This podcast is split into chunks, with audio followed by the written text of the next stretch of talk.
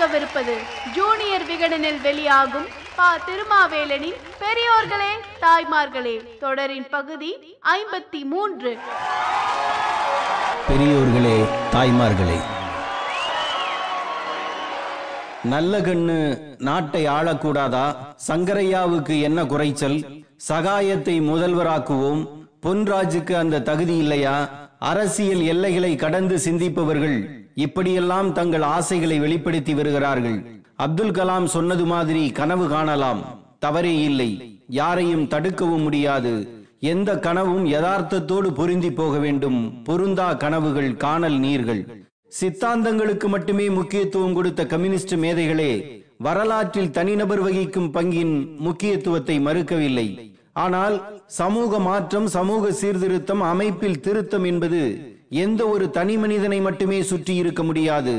ஒரே ஒரு நல்லவன் கையில் ஆட்சி போனால் போதும் நாடே மாறிவிடும் என்பது கற்பனாவாதம். நல்லவர்தான் முதலமைச்சர் ஓமந்தூரார். அவரை விட நல்லவர் இல்லை நேர்மையாளர் இல்லை. ஆனால் அவரை இரண்டே ஆண்டுகளில் சென்னையை விட்டே விரட்டி விட்டார்கள். இந்த இரண்டு ஆண்டுகளில் சொந்த கட்சிக்காரர்களிடமும் கட்சி தலைமையிடமும் தனது கட்சி எம்எல்ஏக்களிடமும் தனக்கு கீழ் இருந்த அதிகாரிகளிடமும் அவர் பட்ட துன்ப துயரங்கள் தான் ஒரு நேர்மையாளன் அதிகாரத்துக்கு வந்தால் என்ன நடக்கும் என்பதற்கான சாட்சி பத்திரங்கள். சட்டமன்ற உறுப்பினர்கள் தன்னை அடிக்கடி வந்து சந்திக்க கூடாது நிர்வாகத்துக்கு இடைஞ்சலாக இருக்கக்கூடாது மக்களோடு மக்களாக அவர்கள் வாழ வேண்டும் தேவையில்லாமல் தலைமைச் செயலகத்துக்கு வரக்கூடாது என்று முதலமைச்சர் கண்டித்தார். சட்டசபை உறுப்பினர்கள் சொல்கின்ற சிபாரிசுகளை புறக்கணித்து விடுங்கள். மக்கள் குறைகளை கேட்டு அந்த குறைகளை நிவர்த்தி செய்ய வேண்டும். எது சரியோ அதை செய்யுங்கள். தூய்மையான நிர்வாகத்துக்கு நீங்கள் தான் பொறுப்பாவீர்கள். எம்எல்ஏ தலையிட்டார் அதற்காக இப்படி ஒரு உத்தரவு பிறப்பித்தேன் என்று சொல்லக்கூடாது என்று மாவட்ட ஆட்சியருக்கும் காவல்துறை அதிகாரிகளுக்கும் சுற்றறிக்கை அனுப்பினார். இது காங்கிரஸ் உறுப்பினர்கள் பெரும்பாலானவர்களுக்கு கடுப்பை கிளப்பியது. பலரும் அவருக்கு நேரடியாகவும் மறைமுகமாகவும் எதிர்ப்பை தெரிவித்தார்கள். அதை மீறி நிர்வாகத்தில் தலையிட்டு அதை செய்யுங்கள் இதை செய்யுங்கள் என்று உத்தரவு போட்ட நான்கு காங்கிரஸ் எம்எல்ஏக்கள் மீது விசாரணை கமிஷன் வைத்தார். இப்படிப்பட்ட முதலமைச்சரை எந்த எம்எல்ஏக்கள் ஆதரிப்பார்கள்? அமைச்சர்கள் அனைவரையும் அழைத்து மக்களுக்கு நன்மை செய்வதற்காகத்தான் நாம் பதவியில் இருக்கிறோம். பெரிய ஆட்களுக்கு சலுகை காட்டுவதற்காக அல்ல என்று கண்டித்தார். அமைச்சர்கள் தேவையில்லாமல் சுற்றுப்பயணம் போகக்கூடாது. சுற்றுப்பயணங்களை குறைத்துவிட்டு தலைமைச் செயலகத்தில் உட்கார்ந்து கோப்புகளை படித்து தனக்கு முன்னால் இருக்கும் விவகாரங்களை பற்றி விரைந்து முடிவெடுப்பதில் கவனம் செலுத்த வேண்டும் என்று கட்டளையிட்டார். அதிகாரப்பூர்வ சுற்றுப்பயணம் என்று போய்விட்டு சொந்த பணிகள் பார்ப்பவர்கள் தலையில் கொட்டினார். தஞ்சை மாவட்டத்தின் கடற்கரை பகுதியில் போதை மருந்து கடத்திய ஒருவருக்கு அமைச்சர் ஒருவர் உடந்தையாக இருந்ததை கேள்விப்பட்டு காவல்துறையை விசாரிக்க சொன்னார். பெரம்பலூரில் போலீஸ் ஆதரவுடன் கள்ளச்சாராயம் காய்ச்சுவதாக தகவல் கிடைத்ததுமே அத்தனை போலீசையும் பதவி நீக்கம் செய்தார். அன்றைய ஹைதராபாத் தெலுங்கானா பகுதியில் போராடி வந்த கம்யூனிஸ்டுகளுக்கும் அன்று அமைச்சராக இருந்தவரின் குடும்ப உறுப்பினருக்குமே தொடர்பு இருந்ததாக சந்தேகப்பட்டார் முதலமைச்சர். உடனே அவரிடம் இருந்த போலீஸ் துறையை பறித்தார். இந்த நடவடிக்கையை பிரதமர் நேருவும் ராஜாஜியும் காமராஜருமே விரும்பவில்லை. திரும்ப அவருக்கே போலீஸ் துறையை தர வேண்டும் என்றார்கள். இவர் ஏற்கவில்லை. ஹைதராபாத் இந்தியாவுக்காக மீட்கப்பட்டதும் தான் அந்த அமைச்சருக்கு மீண்டும் போலீஸ் துறையை கொடுத்தார்.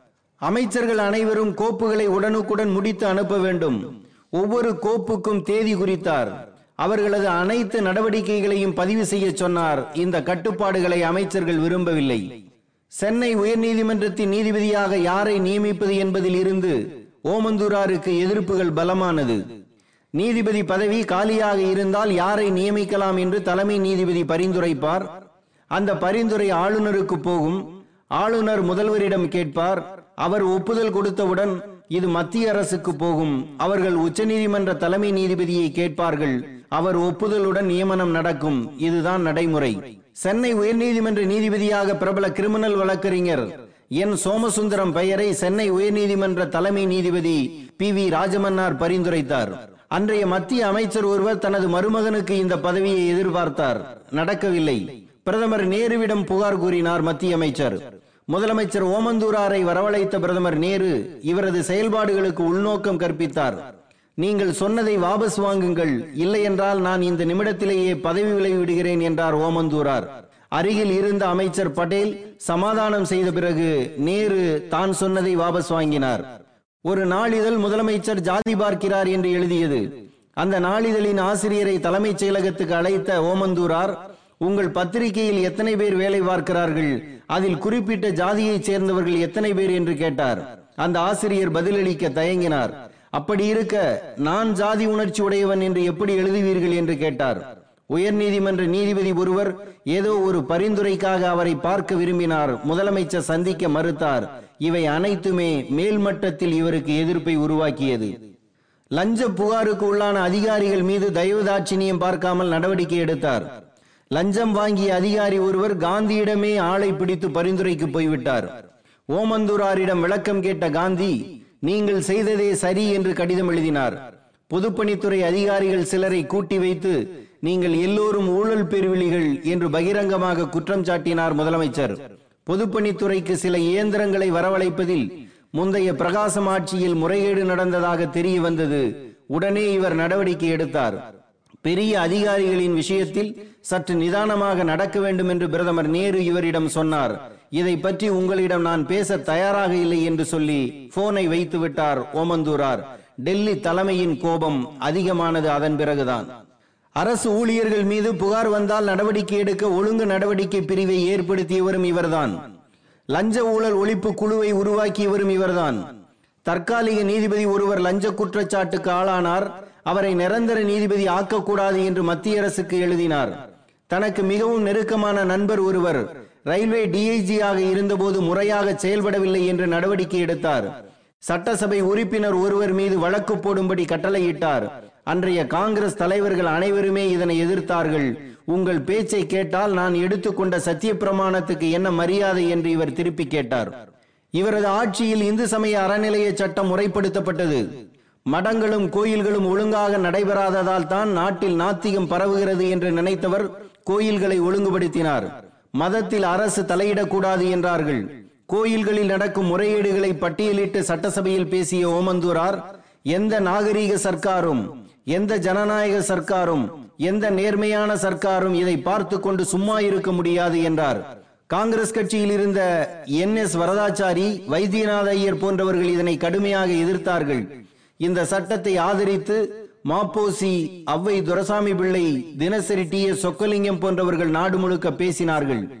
ஜமீன்தார் ஒழிப்பு சட்டத்தையும் இனாம் ஒழிப்பு சட்டத்தையும் வகுப்பு வாரி பிரதிநிதித்துவத்தையும் இவர் கொண்டு வந்தார். இதுவும் கடுமையான எதிர்ப்பை இவருக்கு சம்பாதித்து கொடுத்தது. காங்கிரஸ் உறுப்பினர்களே எதிர்த்தார்கள். வகுப்பு துவேஷி என்று தூற்றப்பட்டார். அன்றைய அமைச்சர் ஒருவர் இதற்கு விளக்கமளித்து சட்டசபையில் பேசும்போது வகுப்பு துவேஷம் ஏன் வருகிறது? வகுப்பு துவேஷம் இருப்பதால் வருகிறது என்று அளித்த பதிலுக்கு இன்று வரை உயிர் இருக்கிறது. இவரை வீழ்த்த ஜமீன்தார்கள் துடித்தார்கள். சில மடாதிபதிகள் கூடி பேசினார்கள். காங்கிரஸ் எம்எல்ஏக்கள் ரகசிய கூட்டம் போட்டார்கள். அமைச்சர்கள் இதனை தூண்டினார்கள். இவர்களுக்கு காங்கிரஸ் தலைவர்களின் மறைமுக ஆசீர்வாதமும் இருந்தது. இவ்வளவு நெருக்கடிகளுக்கு மத்தியில் பதவியில் இருக்க ஓமந்தூராரே விரும்பவில்லை. நீங்கள் அழைத்ததால் தான் வந்தேன். நீங்கள் போகச் சொன்னால் போகிறேன் என்று சொல்லிவிட்டு பதவி விலகினார். ஆட்சியை கலைத்துவிட்டு தேர்தல் நடத்தினால் நீங்கள் வென்று விடுவீர்கள் என்று சிலர் ஆசை காட்டினார்கள். அதைவிட அரசியல் அநாகரிகம் எதுவும் இல்லை என்று சொல்லிவிட்டு முதலமைச்சரின் இல்லத்தை காலி செய்தார். ஓமந்தூரார் பதவி விலகிய அன்று வழி அனுப்புகிறோம் என்ற தலைப்பில் விடுதலை நாளிதழ் எழுதிய தலையங்கத்தின் வரிகளை கவனியுங்கள். இன்றும் சத்தியமான சொற்களவை ஓமந்தூர் ரெட்டியார் அவர்களே போய் வாருங்கள். கிராமத்துக்கு போங்கள். நன்றாக ஓய்வெடுத்துக் கொள்ளுங்கள் என்று கூறி வழியனுப்புகிறோம் நேர்மையற்ற உலகம் இது. நாணயத்துக்கு இந்த உலகத்தில் இடமில்லை. யோகியனுக்கு அரசியலில் அதிகாரத்தில் இடமில்லை என்ற உண்மையை பொய்யா பழமொழியை நிலைநாட்டி விட்டு செல்கிறீர்கள். அது ஒன்றுதான். தாங்கள் செய்த சேவைகளிலெல்லாம் சிகரம் போன்றது. போய் வாருங்கள். போர்க்களத்தில் முதுகுப்புறமாக குத்துப்பட்ட வீரர் தாங்கள். காயம் மார்பில் அல்ல முதுகில் பகைவனால் அல்ல பச்சோந்தி தோழனால். பரவாயில்லை இதுதான் உலகம் நன்றி கட்ட உலகம் போய் வாருங்கள் என்று எழுதியது விடுதலை. விட்டு விடுதலை ஆகிய பறவையாய் வெளியேறினார் ஓமந்தூரார். அவரை வெளியேற்றியது நேர்மையின்மையும் துவேஷமும். நூத்தி எட்டு உபநிடதங்களில் முக்கியமானதான முண்டக உபநிடதத்தில் உள்ள மகா வாகியமான சத்தியமேவ ஜெயதே என்ற இந்திய அரசின் இலக்குச் சொற்களை சிறிபில்லிபுத்தூர் ஆண்டார் கோயில் கோபுரத்தில் பொருத்தி அதனை தமிழக அரசின் சின்னமாக வடிவமைத்தவர் ஓமந்தூரார். அவரை அந்த சத்தியமே காப்பாற்றவில்லை. அதனால்தான் சுஜாதா எழுதினார் வாய்மை சில நேரங்களில் வெல்லும் என்று.